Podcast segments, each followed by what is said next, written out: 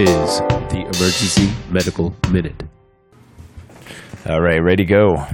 It is the what is today? Friday medical minute. All right, this is this is not an earth-shattering medical minute, but uh, kind of uh, adds to our knowledge database. So yesterday I was doing a little teaching with, or day before with uh, one of our PA students that's rotating with us. So we were talking about our approach to the young patient with vaginal bleeding, which of course we all know we're hypersensitive to not ever missing an ectopic pregnancy. So I found a study. This is not like a giant New England Journal study, but it's in the Journal of Research in Medical Sciences from 2014, and it's basically an Iranian study where they were trying to identify risk factors for who is going to get an ectopic pregnancy. So they identified during a certain time period 83 women uh, who had presented and were ultimately diagnosed with ectopic pregnancy and compared those to 340 randomly selected women who just had a normal pregnancy and tried to compare the characteristics to see what can we tease out who's at risk um, for ectopic. So any guess of what kind of what percentage of all pregnancies are felt to be ectopic? Yeah, 2% is good. So it's like 1 to 2%, which feels a little high to me because I feel like it's somewhat rare that we diagnose an actual true ectopic, but that's that's kind of what the stats show. And what would you think are some of the major risk factors if you know young patient home positive home pregnancy test vaginal bleeding and what makes us say like ah for sure she's got an ectopic pregnancy? PID. Okay, so let's look at PID. So in their study, they found that um, PID they actually did not find a statistically significant association between PID and ectopic pregnancy. But you should know that other studies have shown that your risk is anywhere from two to 10 times as much with PID. So, yes, traditionally definitely thought to be a risk factor. What about other things? History of PCOS. What's that? PCOS. PCOS. Okay, they didn't identify that one, but maybe. Endometriosis. Endometriosis? No, that, not that one either. But that does, yeah. So history of an ectopic is a big one. Ding, ding, ding. That's like the biggest one. So overall, women who had had a previous ectopic were found to be 17 times higher uh, risk of having an ectopic, and that actually goes up with the number. So if you've just had one prior ectopic, your odds ratio is about three, uh, and if you've had two prior ectopics, your odds ratio jumps up to 16. So that one is that one is really high.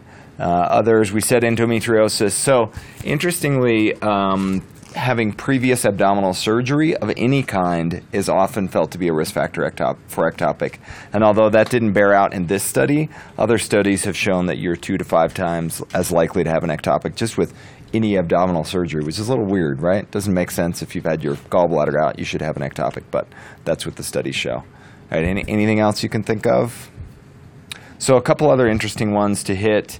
Um, advanced maternal age. So, this one may or may not hit home for a few people.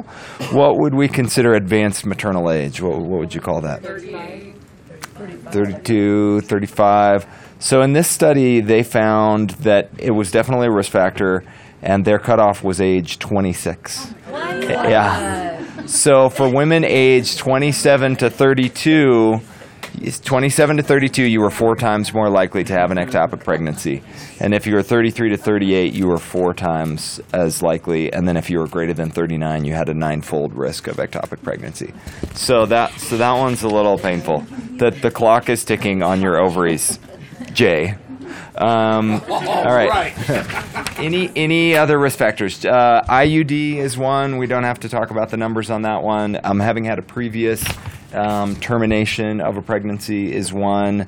Having lots of babies is not. Uh, having fertility treatment is a risk factor for ectopic pregnancy. And then, interestingly, cigarette smoking is also felt traditionally to be a risk factor for ectopic pregnancy. In this study, it didn't bear out.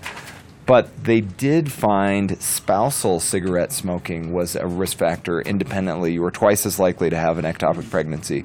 So, you know, how does this change our practice? Well, in some ways, it doesn't change it a lot because we're still going to be looking for ectopic on anyone aged like 10 years old to 90 years old that presents with vaginal bleeding. Um, having said that, there are some important um, kind of educational opportunities for us in the realm of PID uh, and also cigarette smoking that we can counsel our young, healthy patients that this definitely will put them at risk for pregnancy complications. So, all right, that's it. Thanks. Thanks, everybody.